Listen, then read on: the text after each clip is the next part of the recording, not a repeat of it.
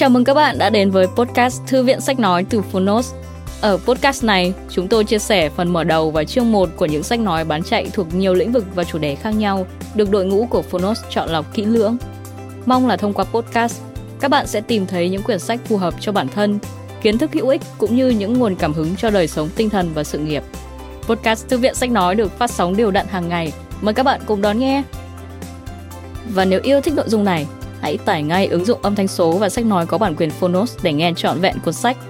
Ngoài ra, Fonos còn sở hữu hàng ngàn nội dung hấp dẫn khác như tóm tắt sách, e-book, thiền, chuyện thiếu nhi, chuyện ngủ, nhạc chủ đề, vân vân. Còn bây giờ, hãy cùng lắng nghe chương một của cuốn sách hôm nay nhé!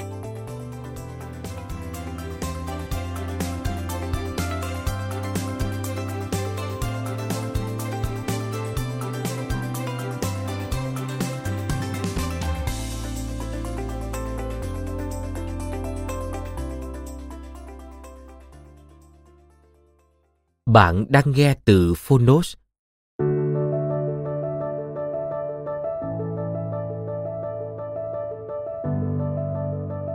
Đời muối, lịch sử thế giới.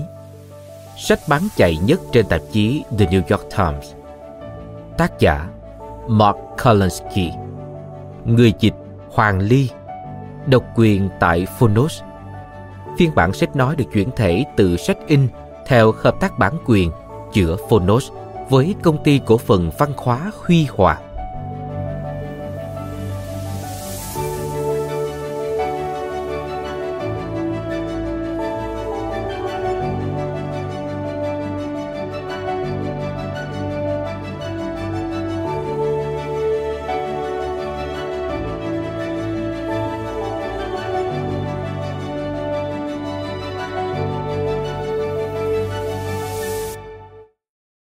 Thân tặng cha mẹ tôi, Roslyn Solomon và Philip Mandel Kurlansky, người đã truyền dạy cho tôi tình yêu sách và âm nhạc, và thân tặng Talia Vega, con đã mở ra những thế giới mới mỗi khi say ngủ trong vòng tay cha. Cái giá thực sự của mọi thứ, cái giá thực sự phải trả của tất cả những thứ mà một người muốn đạt được là sự vất vả và khó khăn. Theo Adam Smith, The Wealth of Nations, một nghìn bảy trăm bảy mươi sáu. Dường như kết quả của toàn bộ óc sáng tạo và tiến bộ của chúng ta là tạo ra lực lượng vật chất và đời sống tinh thần và nuôi dưỡng cuộc sống con người thành một lực lượng vật chất. Theo Karl Marx, Diễn thuyết, một nghìn tám trăm năm mươi sáu. Mong tưởng và hành vi không quá khác nhau như một số người thường nghĩ. Mọi hành vi của con người đều bắt đầu từ mộng tưởng và đến cuối cùng, mọi hành vi lại đều tan vào trong mộng tưởng. Theo Theodore Herzl, Old New Land, một nghìn chín trăm lẻ hai. Mở đầu. Viên đá.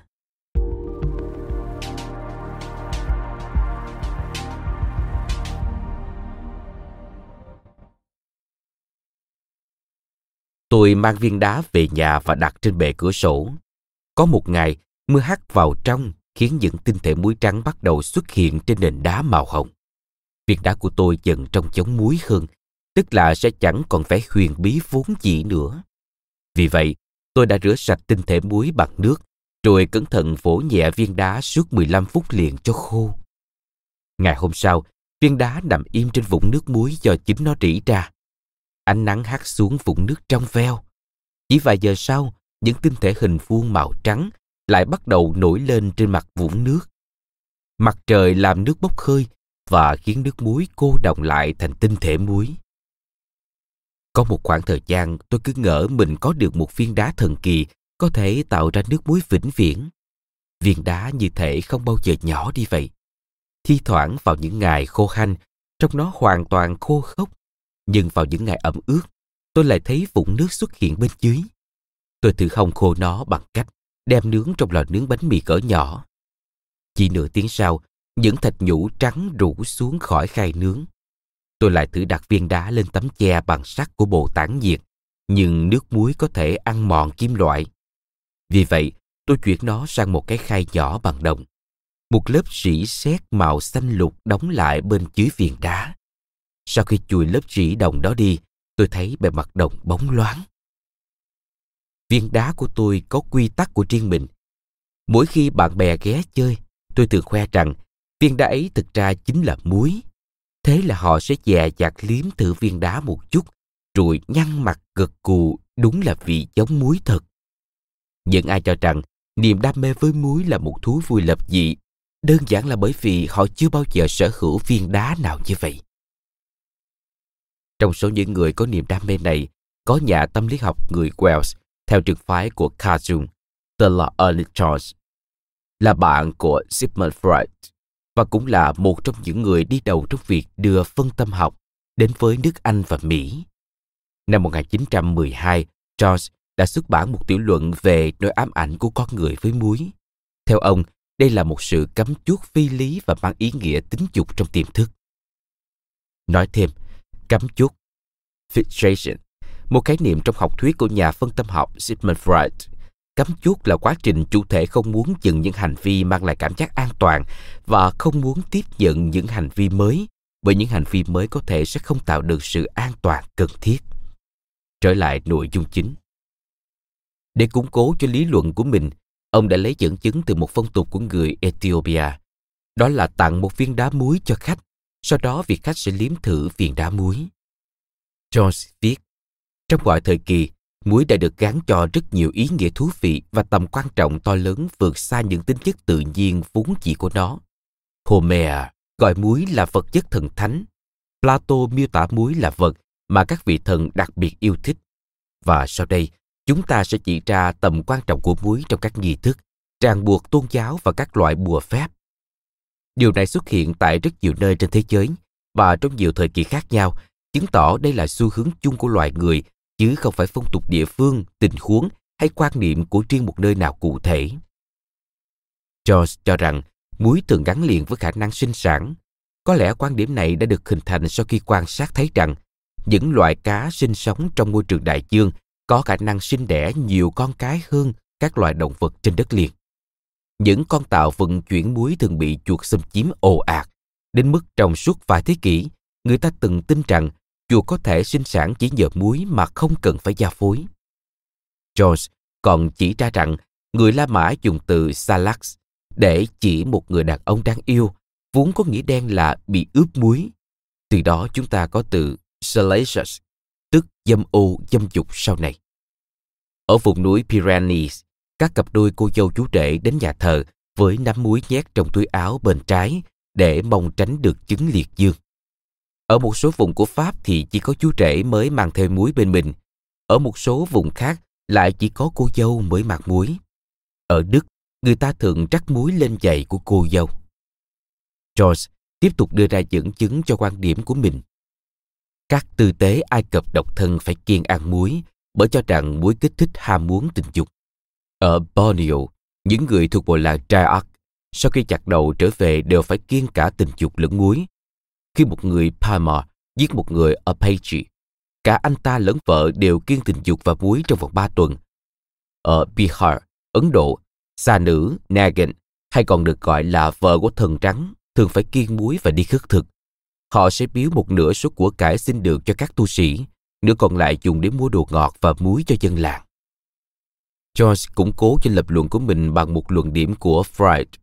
Tám năm trước đó, Freud đã khẳng định trong cuốn sách Zur Psychopathie der Alltagsleben, tạm dịch, tâm bệnh học trong cuộc sống thường ngày, rằng mê tín thường là kết quả của việc gán ý nghĩa to lớn cho một đối tượng hoặc một hiện tượng tầm thường nào đó, bởi vì đối tượng hiện tượng đó đã được liên kết trong vô thức với một điều gì khác có tầm quan trọng lớn lao. Luận điểm của George là phải chăng để giải thích được tất cả những sự quan tâm này về muối, chúng ta phải nghiêm túc suy nghĩ một vấn đề quan trọng hơn. Đâu là nguyên nhân của nỗi ám ảnh này? George kết luận, có đầy đủ lý do để tin rằng trí óc nguyên thủy không chỉ đánh đồng hình tượng về muối với tinh dịch mà còn cả với thành phần cơ bản thiết yếu trong nước tiểu. Tiểu luận của George được viết trong thời kỳ có người ta khao khát có lời giải thích khoa học cho mọi thứ. Và quả thực, muối tồn tại trong tinh dịch và nước tiểu, cũng như trong máu, nước mắt, mồ hôi, hầu như tất cả mọi bộ phận cơ thể người, bởi đó là một thành phần quan trọng trong hoạt động của tế bào. Không có nước và muối, các tế bào sẽ không hấp thụ được dinh dưỡng và chết vì mất nước. Tuy nhiên, phải vài năm sau đó chúng ta mới có lời giải thích hợp lý hơn cho nỗi ám ảnh của con người đối với hợp chất rất phổ biến này nằm trong cẩm nang một trăm lẻ một công dụng của tinh thể muối kim cương do công ty Diamond Crystal Salt ở Saint Clair, Michigan xuất bản vào thập niên một nghìn chín trăm hai mươi. Danh sách những công dụng của muối được liệt kê trong đây bao gồm khiến món rau luộc chỉ được màu xanh tươi hơn, làm kem đông cứng, tăng tốc độ bông của kem đánh, thu được nhiều nhiệt hơn từ nước sôi, loại bỏ vết rỉ sét, làm sạch đồ đạc bằng tre, lấp đầy các vết nứt, làm cứng vải organic trắng, tẩy các vết bẩn trên quần áo, dập lửa dầu mỡ, giúp nến không bị chảy sáp, giữ hoa tươi lâu hơn, tiêu diệt cây thường xuân độc và điều trị các chứng khó tiêu, bong gân, đau họng và đau tai. Hơn một trăm lẻ một công dụng của muối được nhiều người biết đến. Theo ngành công nghiệp muối hiện đại thì con số này có thể lên đến mười bốn nghìn, bao gồm sản xuất dược phẩm, làm tan băng trên các con đường vào mùa đông, làm thành phần trong phân bón cho các cánh đồng nông nghiệp, sản xuất xà phòng, nước làm mềm vải và nhuộm vải. Muối là thuật ngữ hóa học dùng để chỉ một chất được tạo ra bởi phản ứng giữa một axit và một base. Khi một kim loại không ổn định, có thể bùng cháy bất ngờ là natri, phản ứng với loại khí độc chết người là clorua. Kết quả tạo thành muối ăn natri clorua, thuộc họ đá duy nhất mà con người dùng để ăn. Có nhiều loại muối khác nhau, một số loại có thể ăn được và thường được phát hiện cùng với nhau. Loại muối chúng ta thường xuyên sử dụng nhất là natri clorua, có vị mà chúng ta gọi là mặn. Các loại muối khác có vị đắng chát hoặc chua không mấy dễ chịu, dù có thể mang lại lợi ích nào đó cho chế độ ăn của con người. Sữa công thức cho trẻ em thường chứa ba loại muối: magie clorua, kali clorua và natri clorua. Clorua rất cần thiết cho quá trình tiêu hóa và hô hấp. Cơ thể người không thể tự tổng hợp được natri, nên nếu không có natri, cơ thể sẽ không thể vận chuyển các chất dinh dưỡng hoặc oxy, dẫn truyền các xung thần kinh hay vận động các cơ, bao gồm cả cơ tim. Cơ thể một người trưởng thành chứa khoảng hai trăm năm mươi gam muối, một lượng đủ để chứa đầy ba hoặc bốn lọ muối, nhưng liên tục mất đi trong quá trình hoạt động của cơ thể. Vì vậy, chúng ta luôn phải bổ sung bù lại lượng muối bị mất này. Một câu chuyện dân gian của Pháp kể, có một nàng công chúa đã nói với vua cha rằng, "Con yêu cha như muối vậy." Nhà vua nghe xong đã rất tức giận và trục xuất nàng công chúa ra khỏi vương quốc. Mãi đến sau này, khi không còn muối để dùng, nhà vua mới nhận ra giá trị của muối và tình yêu sâu sắc mà con gái dành cho mình. Muối rất phổ biến, dễ kiếm và rẻ đến mức chúng ta quên mất rằng muối đã từng là một trong những món hàng đắt giá được săn lùng nhiều nhất trong lịch sử loài người, từ thuở sơ khai của nền văn minh cho đến tận khoảng một trăm năm trước. Muối có tác dụng bảo quản. Cho đến tận thời hiện đại, muối vẫn là cách thức chủ yếu để bảo quản thực phẩm. Người Ai Cập dùng muối để ướp xác. Tác dụng bảo quản, ngăn thối rữa và duy trì sự sống này đã đem lại cho muối một ý nghĩa ẩn dụ khá phổ biến trên thế giới. Có lẽ đây chính là điều bà Freud cho là phi lý, khi từ trong tiềm thức chúng ta liên tưởng một vật tầm thường như muối với một ý nghĩa trọng đại như sự trường tồn và vĩnh cửu. Đối với người Do Thái cổ đại và cả người Do Thái hiện đại, muối vẫn là biểu tượng cho tính vĩnh hằng của giao ước giữa Đức Chúa Trời với người Israel. Kinh Torah, Dân Số Ký viết, đó là một giao ước bằng muối đời đời trước mặt Đức Giê-hô-va. Và sau này, sách Sử Biên Niên viết, Đức Chúa, Thiên Chúa của Israel, bằng một giao ước muối không ai phế bỏ được, đã ban quyền cai trị Israel đến muôn đời cho vua David, chính người và cho con cháu người. Vào tối thứ sáu, người Do Thái thường chấm bánh mì ngày Sa-bát vào muối. Trong Do Thái giáo, bánh mì là biểu tượng cho thức ăn, là món quà của Đức Chúa Trời, và chấm bánh mì vào muối là để bảo quản nó, cũng đồng nghĩa với việc gìn giữ giao ước giữa Đức Chúa Trời và dân Ngài. Lòng trung thành và tình bạn được gắn liền với muối bởi đặc tính vững bền của nó. Ngay cả khi đã hòa tan vào chất lỏng, nước muối vẫn có thể bay khơi và cô đọng trở lại thành các tinh thể muối hình vuông. Bởi đặc tính bất biến này, trong cả Hồi giáo và Do Thái giáo, muối được dùng để chuốt lại một vụ thương thảo nào đó. Quân đội Ấn Độ cam kết lòng trung thành với người Anh bằng muối. Người Ai Cập, Hy Lạp và La Mã cổ đại sử dụng muối trong các buổi cúng tế và hiến tế, cầu khấn các vị thần bằng muối và nước. Người ta cho rằng nguồn gốc của nước Thánh đạo Cơ Đốc bắt nguồn từ việc này. Không chỉ được gắn với sự vĩnh cửu và trường tồn, theo Cơ Đốc giáo, muối còn được gắn liền với sự thật và trí tuệ. Nhà thờ Công giáo phân phát cả nước thánh và muối thánh, hay còn gọi là San Sapientia, muối của trí tuệ. Bánh mì và muối, một bên là phước lành, một bên là biểu tượng của sự trường tồn bất biến, thường được gắn liền với nhau. Mang bánh mì và muối đến nhà mới là truyền thống của người Do Thái có từ thời Trung Cổ. Người Anh không mang bánh mì, nhưng có tục lệ mang muối đến căn nhà mới từ nhiều thế kỷ. Năm một nghìn bảy trăm tám mươi chín, khi chuyển sang căn nhà mới ở Ellisland, Robert Burns, đã thi hào dân tộc Scotland, được họ hàng thân thích đưa tiễn cùng với một bát muối. Thành phố Hamburg, Đức, cứ mỗi năm một lần lại tổ chức lễ hội cầu phúc bằng cách diễu hành trên các con phố cùng với bánh mì phủ sô-cô-la và bánh hành nhân phủ đường đựng trong liễn muối. Theo truyền thống của xứ Wales, trong đám tang, người ta thường đặt một đĩa bánh mì và muối trên quan tài. Một người ăn tội chuyên nghiệp của địa phương sẽ được mời đến để ăn đĩa muối. Nói thêm, người ăn tội, sin eater, là người được thuê để ăn đồ cúng bày trên quan tài, từ đó gánh tội thay cho người chết, giúp người chết được lên thiên đường. Trở lại nội dung chính. Vì muối ngăn chặn sự thối rữa, nên người ta tin rằng muối có thể bảo vệ con người khỏi những tác nhân gây hại. Đầu thời kỳ Trung Cổ, những người nông dân Bắc Âu đã học được cách bảo vệ số ngũ cốc thu hoạch được khỏi nấm ergot, tức nấm cựa gà, một loại nấm gây hại và có độc đối với con người cũng như gia súc, bằng cách ngâm ngũ cốc trong nước muối. Vì vậy chẳng có gì lạ lùng khi những người nông dân Anglo-Saxon bỏ thêm muối vào nguyên liệu ma thuật, trút vào trong một cái lỗ đục trên thân cày, gọi tên nữ thần Đức và cầu nguyện cho mùa màng bội thu, đại mạch chín vàng, lúa mì trắng tinh và những hạt kê bóng bẩy. Ma quỷ ghét muối. Trong nhà hát kịch nghệ thuật truyền thống Nhật Bản, trước mỗi buổi biểu diễn, người ta thường rắc muối lên sân khấu để bảo vệ các diễn viên khỏi ma quỷ.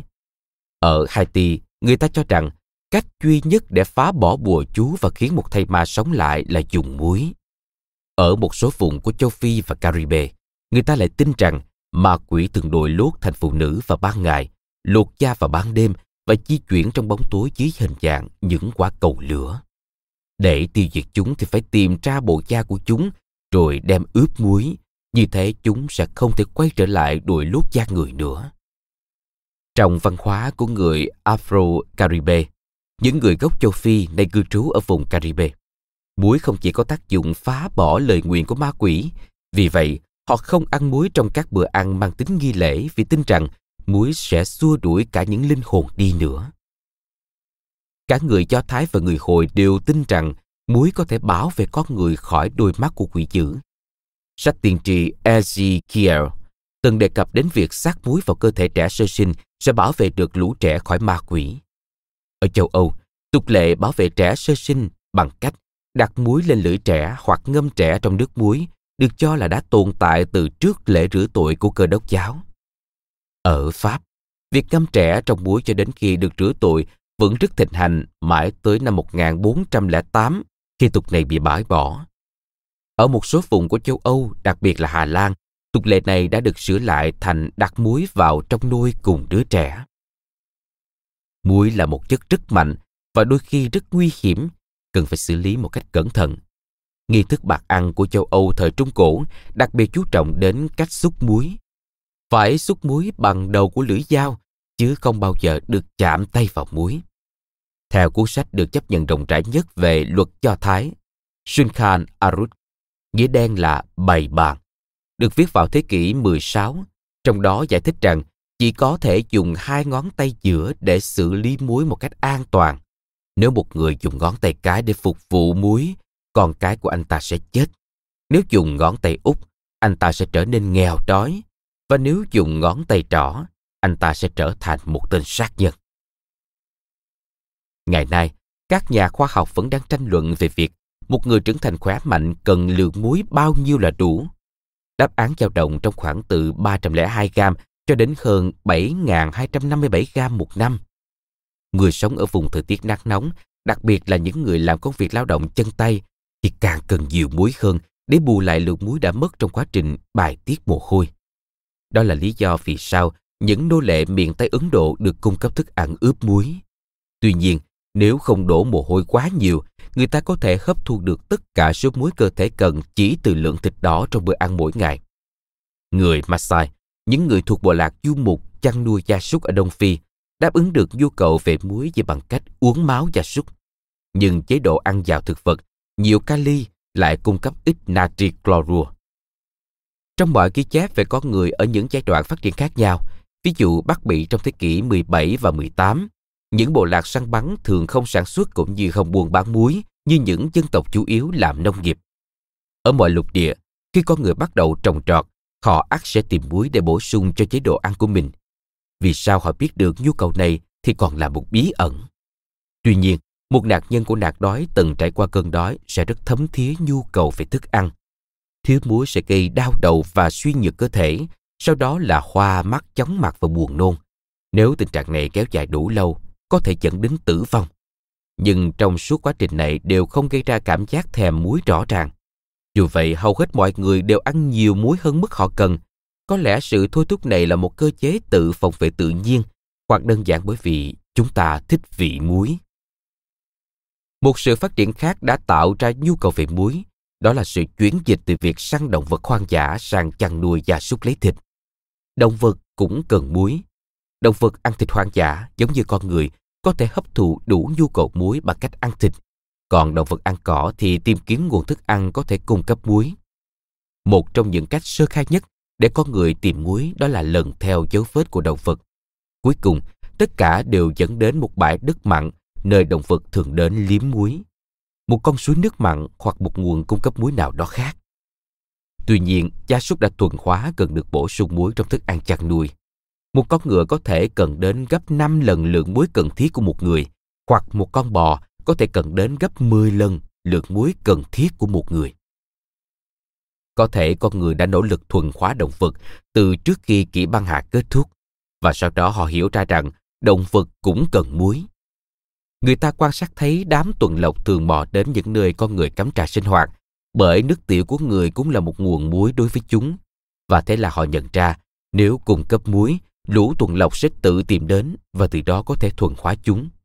Tuy vậy, những động vật này chưa bao giờ bị thuần hóa hoàn toàn, dù chúng đã trở thành một nguồn thức ăn đối với con người.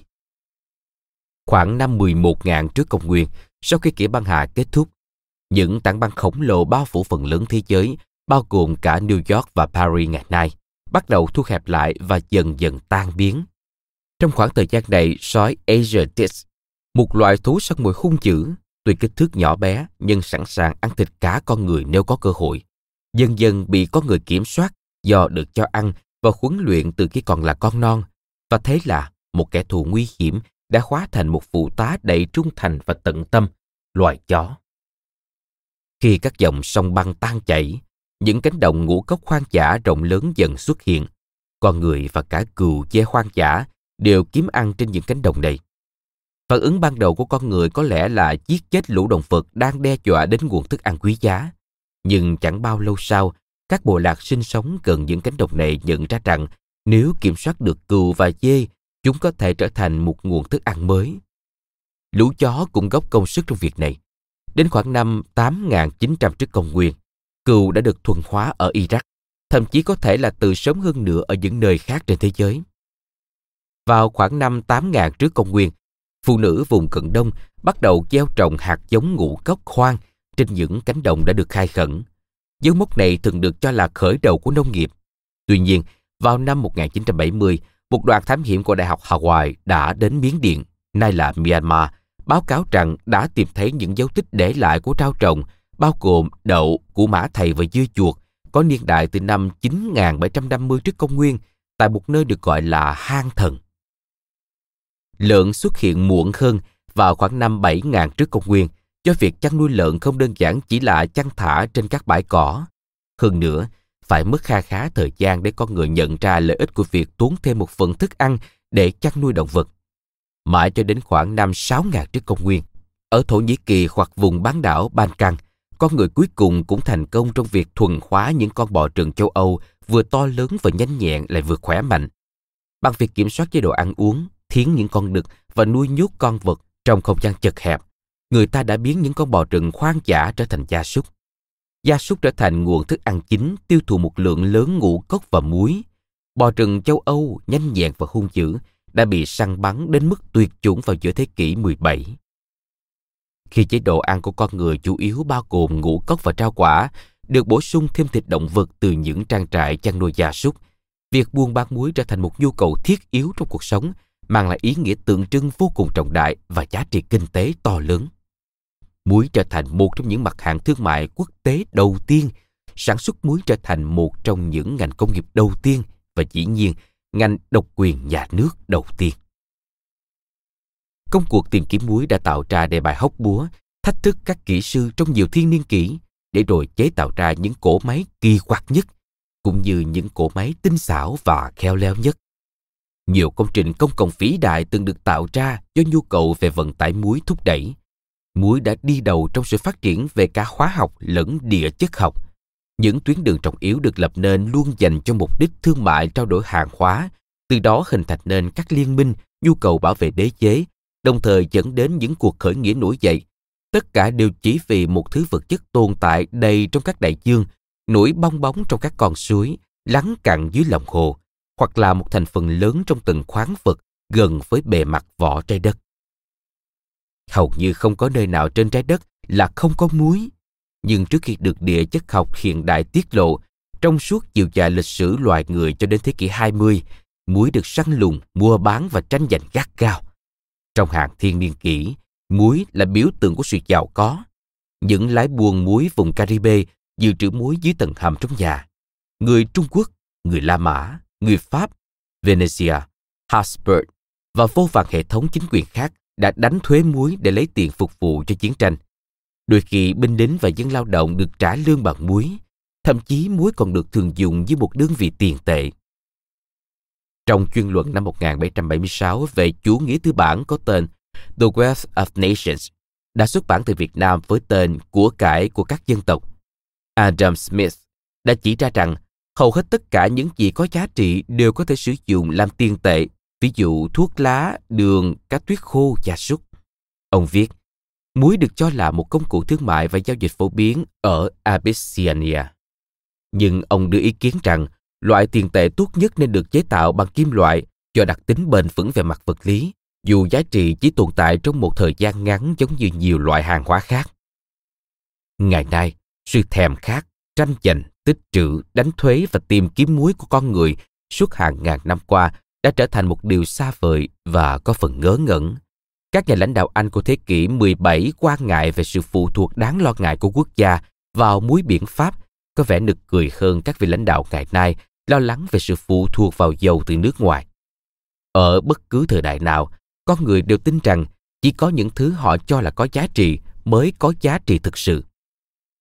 Khao khát tình yêu và khao khát làm giàu luôn là hai đề tài hấp dẫn nhất đối với con người. Tuy nhiên, trong khi đề tài tình yêu vẫn bền vững theo năm tháng, thì những câu chuyện về truy cầu tiền tài vật chất, đến một lúc nào đó, đều trở thành nỗi ám ảnh theo đuổi một ảo ảnh không có thực. Mời bạn xem hình ảnh minh họa trong chương mở đầu, được đính kèm trên ứng dụng. Phần một. Diễn ngôn về muối, tử thi và nước mắm.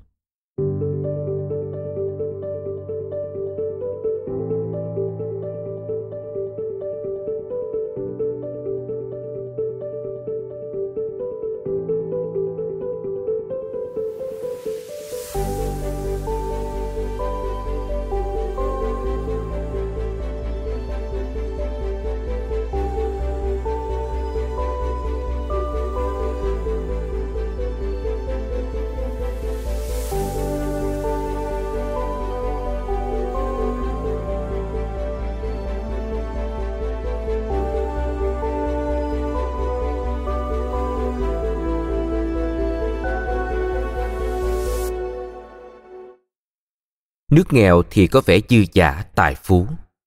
Trích dẫn lời của Lão Tử trong Diêm Thiết Luận năm tám mươi mốt trước công nguyên. Nói thêm, Diêm Thiết Luận, tranh luận về muối và sắt, là bản ghi chép có chỉnh lý của Hoàng Khoan trong buổi tranh luận trên triều đình về muối và sắt nổi tiếng dưới thời Tây Hán.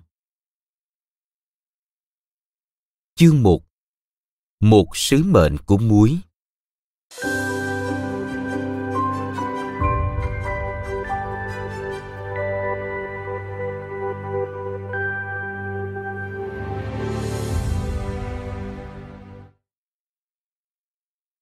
Có một lần tôi từng đứng trên bờ một thửa ruộng giữa vùng nông thôn Tứ Xuyên. Một người nông dân Trung Quốc kỳ cuộc và già nua, mặc một chiếc áo xanh bạc màu, đã bốn mươi năm tuổi do chính phủ Mao ban hành trong những năm đầu của cuộc cách mạng, đứng giữa cánh đồng, chân ngập trong nước ruộng, quát lên thách thức tôi. Người Trung Quốc chúng tôi đã phát minh ra rất nhiều thứ.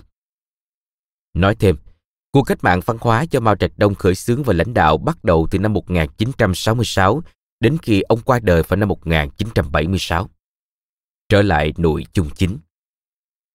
Người Trung Quốc rất tự hào về các phát minh của dân tộc mình.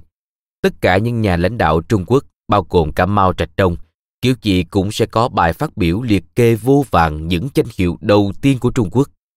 Mặc dù nông thôn Trung Quốc ngày nay có vẻ như cần nhiều phát minh tiên tiến hơn, nhưng không thể phủ nhận rằng Trung Quốc là khởi nguồn của nhiều sáng tạo quan trọng trong lịch sử, bao gồm sản xuất giấy, in ấn, thuốc súng và la bàn. Trung Quốc là xã hội có văn tự lâu đời nhất còn tồn tại cho đến ngày nay. bốn nghìn năm lịch sử được ghi chép lại của Trung Quốc được bắt đầu như lịch sử của hàng loạt phát minh. Không rõ từ khi nào thì truyền thuyết hóa thành con người và khi nào thì nhân vật lịch sử hóa thành truyền thuyết. Nhưng khởi thủy của lịch sử Trung Quốc cũng tương tự như lịch sử cựu ước. Sách sáng thế bắt đầu bằng truyền thuyết, câu chuyện về sự sáng thế, cùng với những nhân vật thần thoại như Adam, Eva và Noah, những thế hệ con người đã sống hoặc chưa từng sống, và rồi dần dần chuyển sang các thế hệ tiếp theo cho đến tận Abraham, khởi đầu của ghi chép về lịch sử Do Thái. Theo lịch sử Trung Quốc, Bàn Cổ là người đầu tiên khai thiên lập địa, tạo ra con người từ những bộ phận trên cơ thể mình. Sau khi Bàn Cổ chết, những nhà cai trị anh minh kế tục ông đã tạo ra những phát minh biến Trung Quốc trở thành nền văn minh đầu tiên. Phục Hy là người đầu tiên thuần hóa được động vật. Có vẻ như vì sở thích thuần dưỡng này, Phục Hy còn được cho là người đã tạo ra chế độ hôn nhân. Kế tiếp là Thần Nông, người đã tạo ra y học, nông nghiệp và thương mại, được cho là đã phát minh ra cày và cuốc. Sau đó là Hoàng Đế, phát minh ra chữ viết, cung tên, xe đẩy và đồ gốm sứ. Nói thêm, Hoàng Đế hay Hiên Viên Hoàng Đế là một vị đế vương trong thời kỳ Tam Hoàng Ngũ Đế, năm chín nghìn sáu trăm tám mươi tư trước công nguyên đến năm hai nghìn không trăm mười lăm trước công nguyên. Ông được suy tôn là thủy tổ dân tộc Trung Hoa. Trở lại nội dung chính. Vài thế kỷ sau, Hoàng Đế là Đế Nghiêu, một vị vua khôn ngoan, thay vì truyền ngôi cho đứa con trai không đủ phẩm chất để làm vua, đã truyền ngôi cho người tài đức hơn tên là Thuấn. Sau đó Thuấn truyền ngôi cho Vũ. Năm hai nghìn hai trăm lẻ năm trước công nguyên, theo lệ, Vũ lập ra nhà Hạ. Triều đại này đã tồn tại cho đến tận năm một nghìn bảy trăm sáu mươi sáu trước công nguyên và được ghi vào sử sách. Lịch sử muối Trung Quốc khởi nguồn từ thần thoại về Hoàng Đế, người đã phát minh ra văn tự, vũ khí và phương tiện vận tải. Theo truyền thuyết, chính Hoàng Đế cũng là người đã phát động cuộc chiến tranh về muối đầu tiên trong lịch sử. Một trong những lò sản xuất muối sớm nhất dưới thời tiền sử có thể khảo chứng được nằm ở tỉnh Sơn Tây, miền Bắc Trung Quốc. Giữa vùng núi hoang mạc với đất vàng khô cằn đó có một hồ nước mặn tên là Hồ Vận Thành, nay gọi là Hồ Giải Trì. Khu vực này vốn nổi tiếng với những cuộc chiến tranh liên miên không ngừng, tất cả đều là vì giành quyền kiểm soát hồ nước mặn này. Giới sử gia Trung Quốc khẳng định rằng vào khoảng năm sáu nghìn trước công nguyên, hàng năm, cứ mỗi khi nước hồ bốc hơi dưới nắng hè gay gắt, người ta lại thu hoạch những tinh thể hình vuông nổi trên mặt hồ. Đó là cả một quy trình mà người Trung Quốc gọi là cào và gom. Những đoạn xương người khai quật được quanh hồ có niên đại còn lâu đời hơn thế. Nhiều nhà sử học suy đoán có thể đó là những cư dân chuyên thu hoạch muối từ hồ. Những ghi chép sớm nhất về nghề sản xuất muối ở Trung Quốc xuất hiện vào khoảng năm tám trăm trước công nguyên, viết về việc khai thác và trao đổi buôn bán muối vào một thiên niên kỷ trước đó dưới thời Hạ. Không thể khảo cứu được liệu những gì được mô tả trong đó có thực sự từng phổ biến dưới thời Hạ hay không, chỉ biết rằng kỹ thuật khai thác muối đó được cho là cũ kỹ và lỗi thời trong thời điểm của ghi chép này. Theo ghi chép, muối được sản xuất bằng cách rót nước biển vào các vại gốm rồi đun sôi cho đến khi nước cô đọng lại thành tinh thể muối. Khoảng một nghìn năm sau ghi chép của Trung Quốc, đế chế La Mã đã truyền bá chính phương pháp khai thác muối này ra khắp miền Nam châu Âu. Vào khoảng năm một nghìn trước công nguyên, lần đầu tiên sắt được sử dụng tại Trung Quốc. Tuy nhiên, phải đến năm bốn trăm năm mươi trước công nguyên mới có chứng cứ đầu tiên về việc sử dụng sắt trong khai thác muối bởi một người tên là Y Đốn. Theo một đoạn ghi chép, vào năm một trăm hai mươi chín trước công nguyên, Y Đốn phất lên nhờ sản xuất muối trong chảo sắt, trích từ Sử Ký. Theo ghi chép, Y Đốn đã khai thác muối bằng cách đun nước muối trong các chảo sắt. Sự cải tiến này sẽ trở thành một trong những phương pháp khai thác muối hàng đầu được sử dụng trong vòng hai nghìn năm sau đó. Truyền thuyết kể rằng, Y Đốn đã hợp tác với một thợ rèn tên Quách Tung để phát minh ra phương pháp làm muối này. Ngoài ra, ông ta còn qua lại với một thương gia giàu có tên là Phạm Lãi. Phạm Lãi được cho là đã phát minh ra ngành chăn nuôi cá, mà đến hàng thế kỷ sau vẫn có liên quan chặt chẽ đến các khu vực sản xuất muối. Người Trung Quốc cũng như người châu Âu sau này đều nhận thấy cá và muối có mối quan hệ mật thiết với nhau. Ngay cả Mạnh Tử, nhà nho nổi tiếng sống vào khoảng những năm ba trăm bảy mươi hai đến hai trăm tám mươi chín trước công nguyên, nghe nói cũng từng buôn bán cả cá và muối. Trong suốt chiều dài lịch sử Trung Quốc, việc trắc muối trực tiếp lên thức ăn là một điều rất hiếm thấy. Thông thường muối được nêm trong quá trình chế biến thức ăn dưới nhiều hình thức gia vị khác nhau, nước sốt hoặc tương làm từ muối. Theo cách giải thích phổ biến, vì muối rất đắt đỏ nên các loại gia vị này giúp kéo dài thời gian sử dụng muối hơn. Ý tưởng này đã xuất hiện trải dài khắp thế giới thời cổ đại, từ khu vực Địa Trung Hải cho đến tận vùng Đông Nam Á. Ướp cá với muối cho đến khi lên men là một trong những cách chế biến gia vị từ muối phổ biến nhất ở Trung Quốc cổ đại, hay còn được gọi là tiang, tức tương. Nhưng ở Trung Quốc, người ta còn thêm đậu nành vào lên men cùng cá ướp muối. Về sau, cá được loại bỏ hoàn toàn khỏi công thức này và trở thành tiang dầu, tức tương dầu, hay chính là xì dầu ta thường gọi. Đậu nành, đậu tương là loại thực vật họ đậu cho ra các quả dài khoảng năm xăng-ti-mét, bề mặt có lông, mỗi quả chứa khoảng hai đến ba hạt đậu. Hạt đậu có thể có màu vàng, xanh lục, tím, đen hoặc có đốm. Ẩm thực Trung Hoa phân biệt rất rạch ròi các loại đậu này. Xì dầu được làm từ đậu nành hạt màu vàng, nhưng với các loại đậu khác nhau thì có thể cho ra các loại nước tương và gia vị khác nhau. Ở Trung Quốc, văn bản đề cập đến đậu nành xuất hiện sớm nhất là vào khoảng thế kỷ sáu trước công nguyên.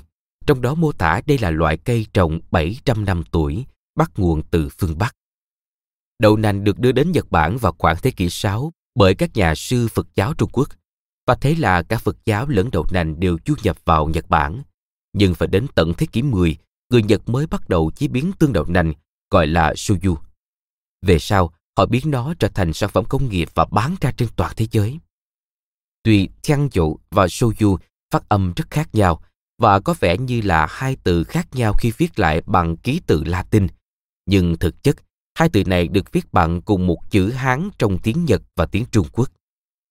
Chiến dịch xóa mù chữ của Mao vào những năm một nghìn chín trăm năm mươi đã giản hóa khoảng bốn mươi nghìn chữ Hán.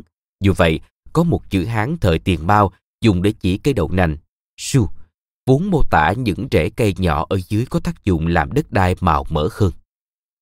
Đậu nành đưa chất dinh dưỡng trở lại đất và có thể hồi sinh cho những cánh đồng bạc màu vì nhiều giống cây trồng khác. Loại đậu này bổ dưỡng đến mức một người có thể duy trì sự sống được trong một thời gian khá dài chỉ với nước, muối và đậu nành. Quá trình lên men trong các vại gốm của người Trung Quốc và người Nhật sau này ngày nay còn được gọi là lên men bằng axit lactic, hay theo cách gọi thông thường hơn là muối chua. Quá trình lên men lactic tối ưu diễn ra trong khoảng từ mười bảy đến hai mươi mốt độ C, là nhiệt độ mà hầu hết các nơi trên thế giới đều có thể dễ dàng đạt được. Khi rau bắt đầu thối, đường sẽ phân hủy và tạo ra axit lactic. Chất này đóng vai trò như một chất bảo quản. Về lý thuyết, quá trình này có thể diễn ra mà không cần muối, nhưng carbon hydrate và protein trong rau củ thường hỏng quá nhanh trước khi axit lactic mới tiết ra kịp bảo quản. Không có muối, nấm men sẽ hình thành và kết quả của quá trình lên men này thường là rượu hơn là dưa chua. Một lượng muối bằng khoảng không phẩy tám đến một phẩy năm phần trăm trọng lượng rau sẽ ngăn cản quá trình thối rữa cho đến khi axit lactic được phân giải ra hoàn toàn.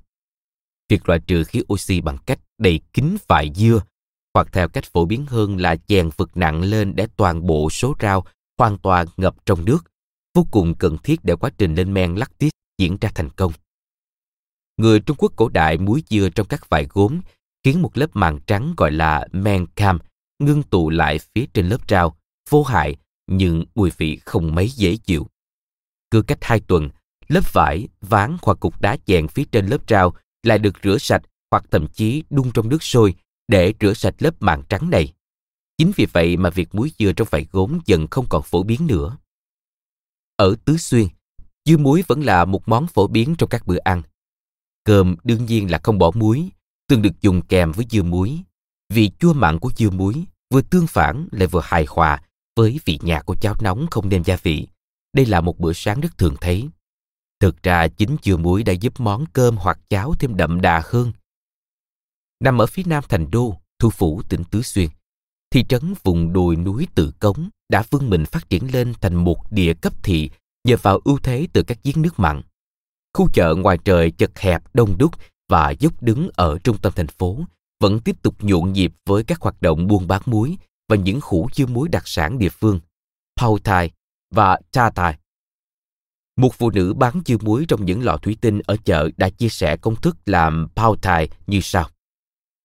Đổ nước muối ngập hai phần ba vại, cho bất cứ loại rau củ và gia vị nào bạn thích vào vại, đậy nắp lại. Chỉ hai ngày sau, món dưa muối đã sẵn sàng. Gia vị thêm vào vài dưa thường là ớt đỏ Tứ Xuyên hoặc gừng, loại thảo mộc lâu năm có nguồn gốc từ Ấn Độ, đã du nhập vào Trung Quốc từ thời cổ đại. Phải mãi đến thế kỷ mười sáu, ớt đỏ mới xuất hiện và được Columbus mang đến châu Âu, được người Bồ Đào Nha mang đến Ấn Độ và được người Ấn Độ Bồ Đào Nha, người Andalusia hoặc Basque mang đến Trung Quốc, rồi trở thành nguyên liệu chính trong ẩm thực Tứ Xuyên ngày nay.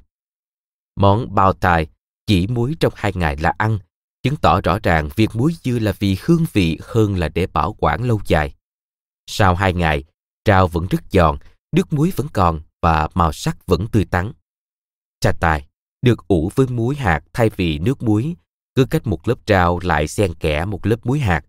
Trong lúc ủ, muối hút hết nước từ trong rau, tạo thành nước muối. Nếu một người nông dân sinh được bé gái, hàng năm gia đình sẽ muối một vại dưa, rồi sau này sẽ trao lại cho bé gái đó khi cô lấy chồng.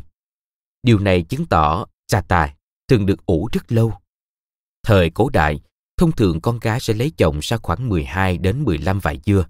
Thời nay thì tốn nhiều vại dưa hơn. Người Trung Quốc cũng giải quyết được vấn đề hóc búa trong việc vận chuyển trứng bằng cách dùng muối để bảo quản trứng. Họ ngâm trứng vào nước muối trong hơn một tháng liền, hoặc trong thời gian ít hơn rồi bọc trong bùn muối và rơm rạ. Thành quả là quả trứng đông đặc lại tương tự như trứng luộc chín, với lòng đỏ màu cam sáng, không bị vỡ hoặc hỏng nếu được xử lý đúng cách. Một kỹ thuật xử lý trứng khác phức tạp hơn, đó là dùng muối, tro, vôi và trà, chế biến thành món trứng bắc thảo, hay còn gọi là trứng thiên niên bách nhật. Một điển hình cho phép nói quá đầy thơ mộng về tình yêu lý tưởng của người Trung Quốc. Trứng thiên niên bách nhật mất khoảng một trăm ngày để chế biến và để được thêm một trăm ngày nữa, dù lúc đó lòng đỏ đã hóa thành màu xanh lục và bốc mùi rất nồng.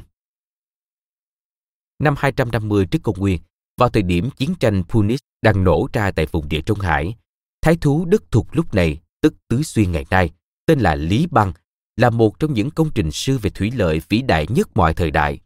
Không có gì lạ lùng khi vị trí lãnh đạo trong chính trị thường được gắn liền với tài trị thủy, bởi trị thủy là một trong những vấn đề cực kỳ cấp thiết trong việc phát triển Trung Quốc thời bấy giờ, vùng đất đầy hạn hán và lũ lụt. Sông Hoàng Hà, cái tên được đặt dựa theo màu phù sa chảy qua miền Bắc Trung Quốc, còn được gọi là cha đẻ của lũ lụt. Hoàng Hà và Dương Tử, tức sông Trường Giang, là hai con sông lớn trong lịch sử Trung Quốc, đều bắt nguồn từ cao nguyên Thanh Tạng rồi uốn lượn đổ ra hướng biển ở phía đông Trung Quốc. Hoàng Hà chảy qua những vùng đất khô cằn ở phía bắc và có xu hướng bồi đắp phù sa, nâng cao lòng sông, gây ra những trận lũ lụt kinh hoàng nếu không được xây đắp đê điều ven bờ. Trong khi đó, Dương Tử rộng lớn hơn với nhiều dòng chảy phụ rẽ nhánh. Dương Tử chảy xuyên qua vùng Trung Nguyên màu mỡ trù phú của Trung Quốc, xẻ đôi đất nước lớn thứ ba thế giới này thành hai nửa, từ vùng núi Thanh Tạng cho đến tận Thượng Hải bên bờ biển Hoa Đông.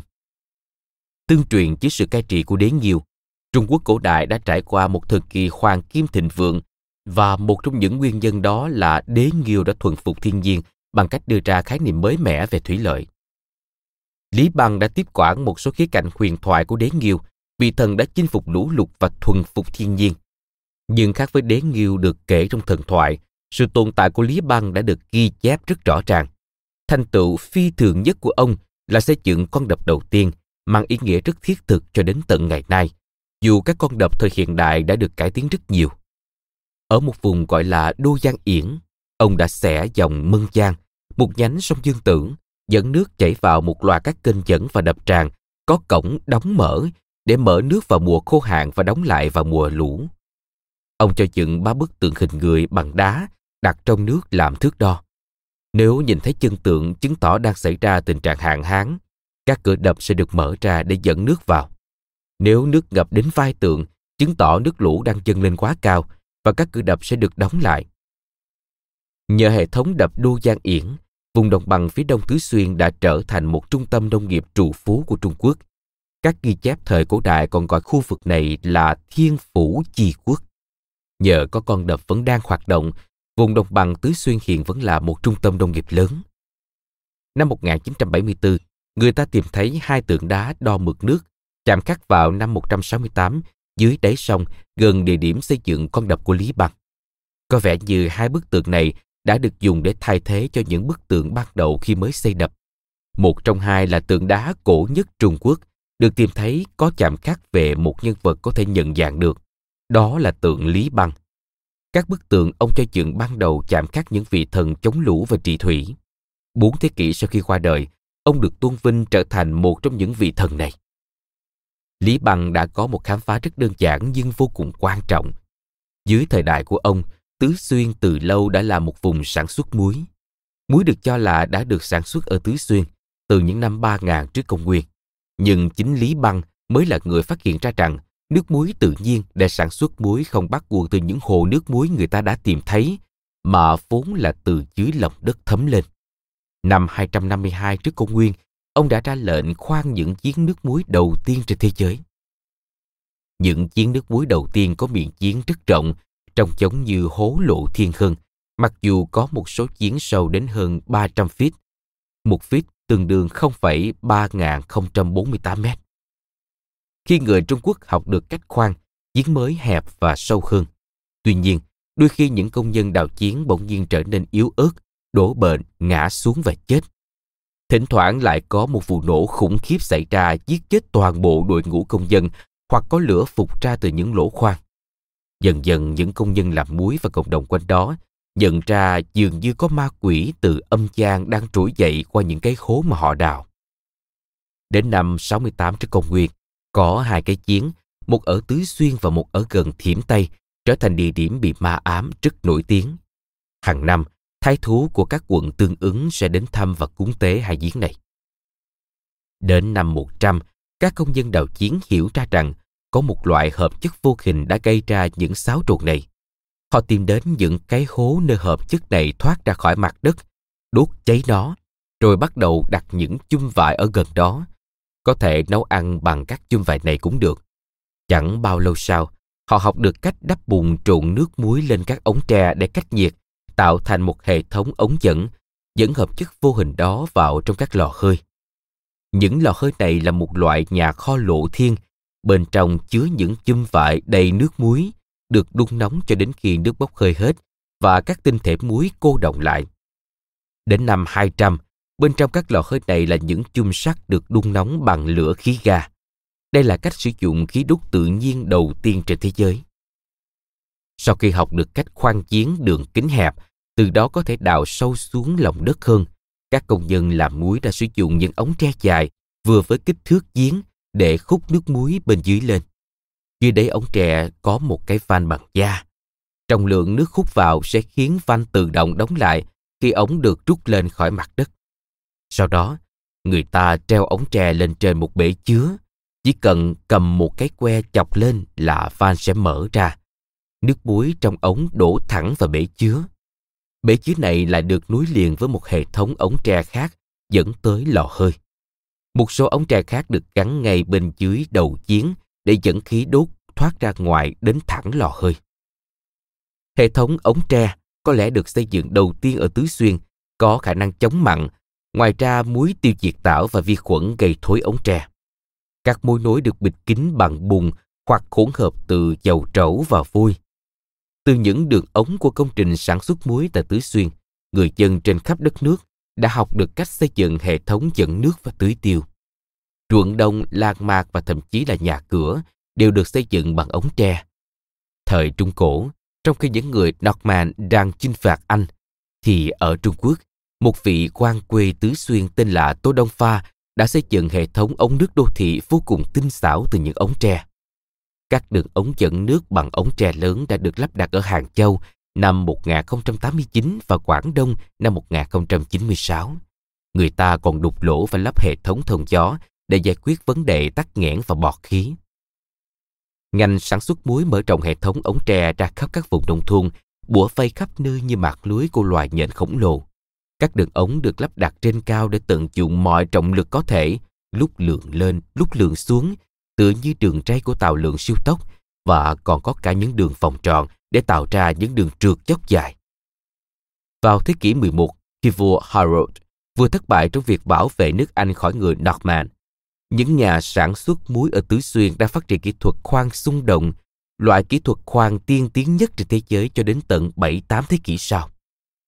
Họ đào được một cái hố có đường kính khoảng bốn inch bằng cách thả một thanh sắt nặng dài khoảng tám feet có bịt đầu sắt nhọn xuống đất.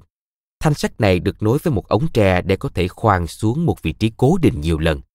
Người công nhân đứng trên một đòn bẩy bằng gỗ, sức nặng của anh ta sẽ cân bằng lực với thanh sắt dài tám feet ở đầu bên kia đòn bẩy. Anh ta chỉ việc kéo cần gạt lên xuống. Với nguyên lý giống như chiếc bập bênh, thanh sắt bên kia sẽ được nâng lên rồi lại rơi xuống hết lần này đến lần khác. Sau ba đến năm năm sẽ đào ra một cái giếng sâu đến vài trăm feet chứa đầy nước muối. Mời bạn xem hình hệ thống ống tre cổ đại dẫn nước muối qua vùng nông thôn Tứ Xuyên ở ngoại ô Tự Cống khoảng năm một nghìn chín trăm mười lăm được đính kèm trên ứng dụng. Năm một nghìn không trăm sáu mươi sáu, vua Harold bị bắn chết trong trận Hastings bằng cung tiễn, thứ vũ khí được người Trung Quốc tin rằng là phát minh của hoàng đế trong thời tiền sử. Nói thêm, trận Hastings diễn ra vào ngày mười bốn tháng mười năm một nghìn không trăm sáu mươi sáu giữa quân Norman dưới sự lãnh đạo của công tước William đệ nhị xứ Normandy và quân đội Anglo-Saxon do vua Harold hai chỉ huy. Đây là thắng lợi quyết định trong cuộc chinh phạt nước Anh của người Norman. Trở lại nội dung chính. Đây chính là một trong những ứng dụng công nghiệp chủ yếu đầu tiên dành cho ngành sản xuất muối. Người Trung Quốc phát hiện ra nếu trộn kali nitrat, một loại muối hay còn được gọi là diêm tiêu, cùng với lưu huỳnh và carbon sẽ tạo ra loại bột có khả năng nở ra thành khí ga rất nhanh đến mức tạo thành vụ nổ nếu bắt lửa. Vào thế kỷ mười hai, khi đội quân thập tự của châu Âu thất bại trong cuộc chiến giành Jerusalem khỏi tay người Ả Rập, người Ả Rập đã bắt đầu tìm hiểu về loại bột bí ẩn này của Trung Quốc. Lý Băng đã sống dưới một trong những thời kỳ là cột mốc quan trọng nhất trong lịch sử Trung Hoa, thời chiến quốc. Sau hàng thế kỷ chiến tranh liên miên giữa các nước, cuối cùng đã tạo ra một Trung Quốc thống nhất. Đất nước thống nhất này là đỉnh cao của vô số tranh biện về bản chất của chính quyền cai trị và quyền lực của người cai trị suốt hàng thế kỷ, và trung tâm của tranh luận đó là muối. Từ nhiều thế kỷ, triều đình Trung Hoa đã coi muối là một nguồn thu cho ngân sách. Nhiều văn bản từ thế kỷ hai mươi trước công nguyên được tìm thấy ở Trung Quốc có đề cập đến thuế muối. Chữ Hán cổ đại để chỉ muối, diêm là một ký tự tượng hình có ba phần. Phần dưới là bình chứa, phần phía trên bên trái là quan sát triều đình và phần phía trên bên phải là nước muối. Chính ký tự thể hiện khái niệm muối đã mô tả sự kiểm soát của triều đình trong việc sản xuất muối. Một hợp chất quan trọng đối với sức khỏe con người, thậm chí cả sự sinh tồn, sẽ là một mặt hàng tốt để đánh thuế. Tất cả mọi người đều phải mua muối và nhờ đó, tất cả mọi người trong xã hội đều phải đóng góp cho đất nước thông qua thuế muối. Khổng Tử, sống vào khoảng năm năm trăm năm mươi mốt đến bốn trăm bảy mươi chín trước công nguyên, là khởi nguồn cho cuộc tranh luận về thuế muối. Dưới thời của Khổng Tử, những nhà cai trị của các nước chư hầu thường chiêu mộ những người mà ngày nay được gọi là tổ tư vấn để cố vấn các vấn đề quan trọng cho nhà cai trị và tranh biện lẫn nhau. Khổng Tử là một trong những cố vấn như vậy, được coi là nhà triết học luân lý đầu tiên của Trung Quốc. Khổng Tử thường phiền muộn về những thói xấu của con người và muốn nâng cao chuẩn mực đạo đức của con người. Ông dạy rằng, đối xử tốt với đồng loại cũng quan trọng như kính trọng thần linh và nhấn mạnh tầm quan trọng của việc hiếu kính cha mẹ. Các học trò của Khổng Tử và các thế hệ học trò sau này đã tạo nên một hệ thống tư tưởng lớn gọi là Nho gia. Mạnh Tử, một học trò của cháu nội Khổng Tử, đã để lại những lời dạy trong sách Mạnh Tử. Tư tưởng của Khổng Tử cũng được lưu lại trong sách Luận Ngữ, là nền tảng của nhiều trường phái tư tưởng Trung Quốc và là nguồn gốc của nhiều tục ngữ trong tiếng Trung. Trong suốt hai thế kỷ rưỡi giữa Khổng Tử và Lý Băng, Trung Quốc từng là tập hợp của nhiều nước chư hầu thường xuyên đấu đá chiến tranh liên miên. Hễ nhà cai trị nào bị hất cẳng, đất của họ sẽ bị nước lớn mạnh hơn nuốt chửng, và rồi chính nước đó cũng sẽ phải vật lộn đấu đá với các nước còn lại. Mạnh Tử đã chu du khắp Trung Quốc để thuyết phục các nhà cai trị rằng quyền lực mà họ nắm trong tay là nhờ ý trời và phải tuân theo các chuẩn mực đạo lý. Nếu không cai trị bằng nhân, lễ, nghĩa, trí, trời sẽ lấy lại quyền lực đó.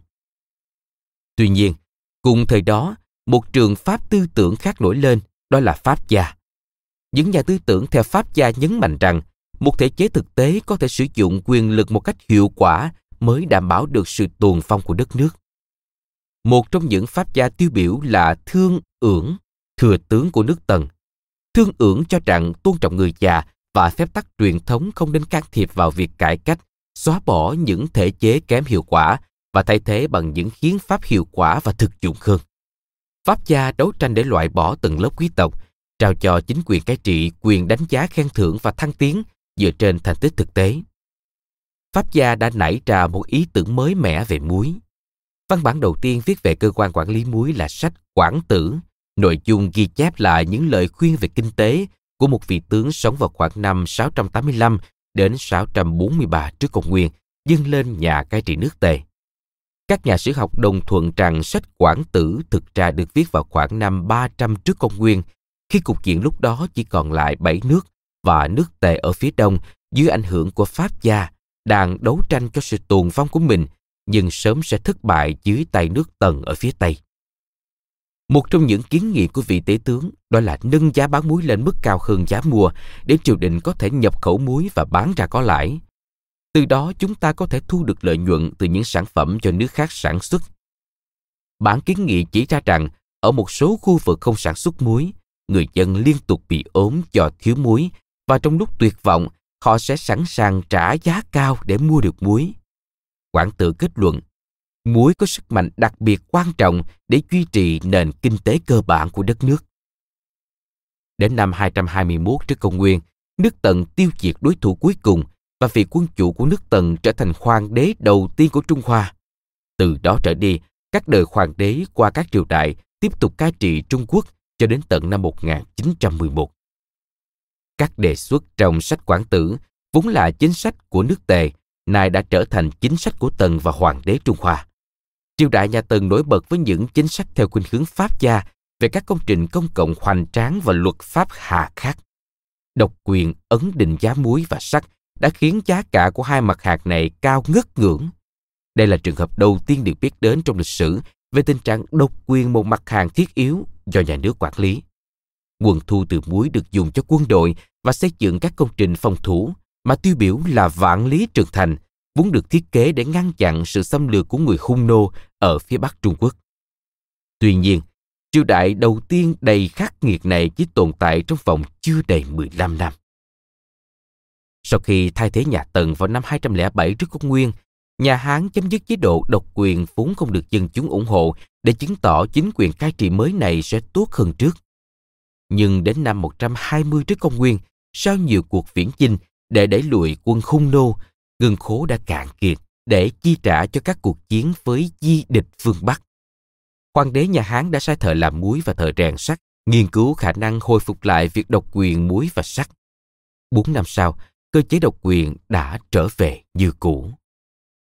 Vào thời điểm đó, Trung Quốc có lẽ là nền văn minh tiên tiến nhất trên trái đất, với mức độ mở rộng lãnh thổ, sự thịnh vượng của nền kinh tế và thương mại đều lên đến đỉnh điểm. Thế giới của người Trung Quốc rộng mở hơn thế giới của người La Mã rất nhiều. Đế chế La Mã hình thành nhờ các cuộc chinh phạt, cũng đang ở đỉnh cao quyền lực, nhưng bị đe dọa bởi bộ tộc Gol và các sắc dân German, và thậm chí cả các cuộc nội chiến. Người Trung Quốc lần đầu tiên biết đến đế chế La Mã vào năm một trăm ba mươi chín trước Công nguyên, khi Hán Vũ Đế cử sứ thần Trương Khiên băng sa mạc để tìm kiếm đồng minh ở phương Tây. Trương Khiên đã chu du suốt mười hai năm, đến được vùng đất mà ngày nay là Turkestan, trở về và báo cáo lại khám phá đáng kinh ngạc của mình về một nền văn minh khá tiến bộ ở phương Tây.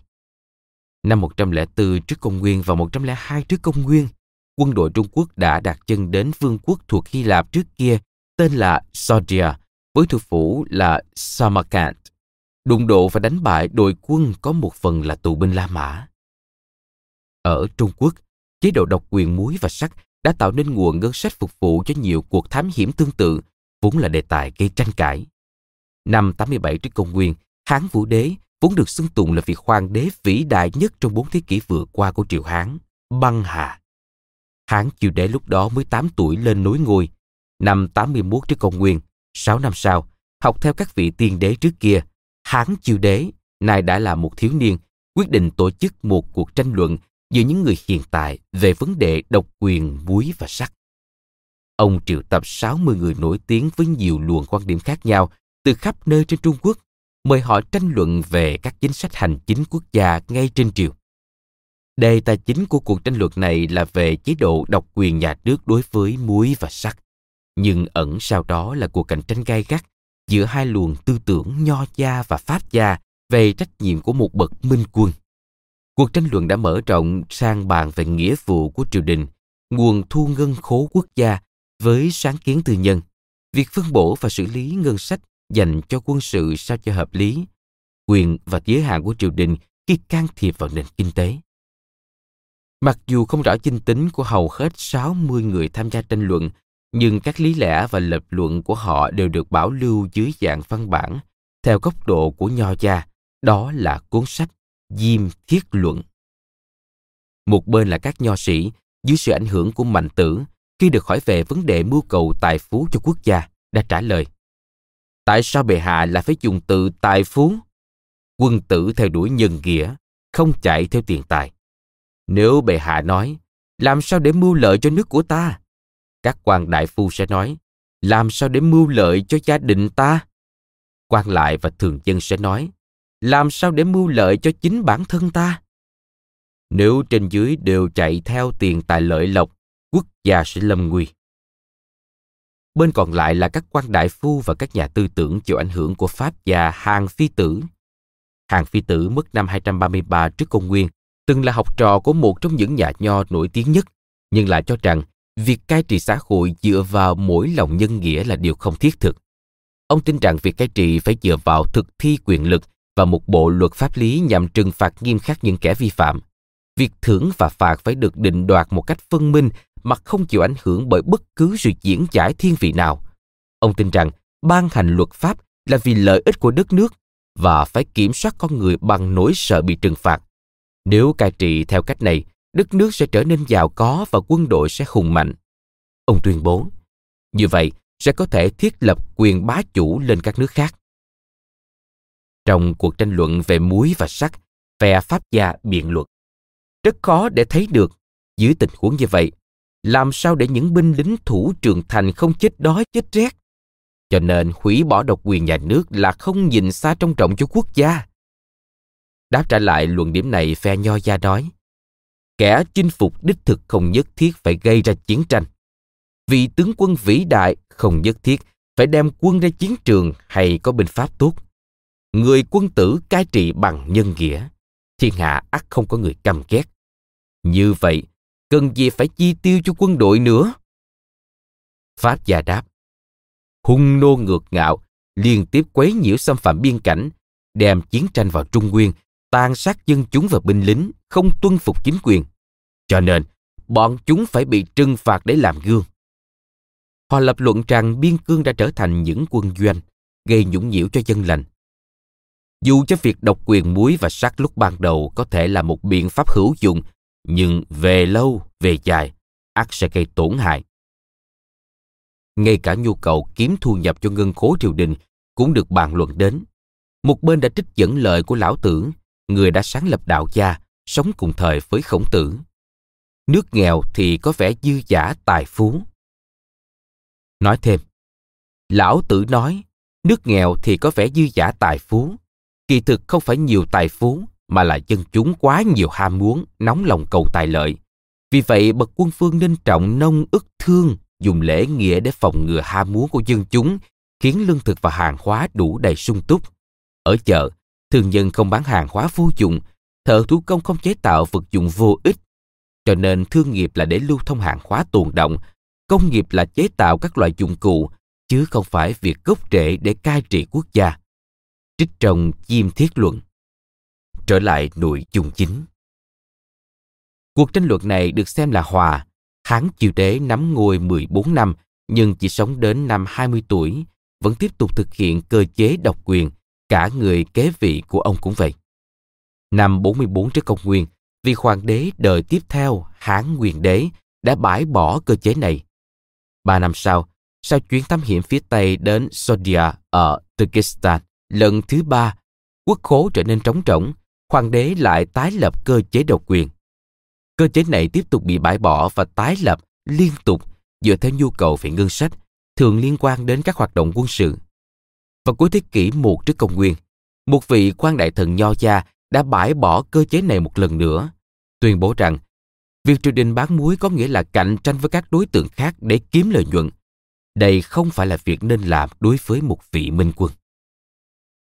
Việc độc quyền nhà nước đối với muối biến mất trong khoảng sáu trăm năm, nhưng rồi nó lại tiếp diễn.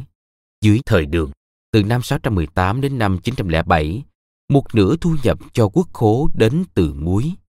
Giới quý tộc khoe mẽ sự giàu có về muối bằng cách dùng một lượng muối xa xỉ đến đáng kinh ngạc trên bàn ăn, vốn không phải một thói quen thường thấy ở Trung Quốc. Số muối này thường được đựng trong những chiếc liễn xa hoa và tinh xảo. Qua nhiều thế kỷ, nhiều cuộc nổi dậy đã diễn ra, thường là để phản đối kịch liệt cơ chế độc quyền muối. Trong số đó có một lần đám đông giận dữ đã chiếm thành phố Tây An, ngay phía bắc Tứ Xuyên, vào năm tám trăm tám mươi. Những câu hỏi lớn khác về đạo đức và chính trị trong cuộc tranh luận về muối và sắt, bao gồm nhu cầu về tiền tài, quyền và nghĩa vụ của giới thượng lưu, viện trợ cho người nghèo, tầm quan trọng của việc cân đối ngân sách, đánh thuế nặng một cách hợp lý, nguy cơ về tình trạng vô chính phủ, tranh giới giữa pháp quyền và bạo quyền, tất cả đều chưa được giải quyết. Mời bạn xem các hình minh họa của chương một được đính kèm trên ứng dụng. Cảm ơn các bạn vì đã lắng nghe podcast Thư viện Sách Nói. Podcast này được sản xuất bởi Fonos, ứng dụng âm thanh số và sách nói có bản quyền dành cho người Việt. Hẹn gặp lại các bạn ở những tập tiếp theo.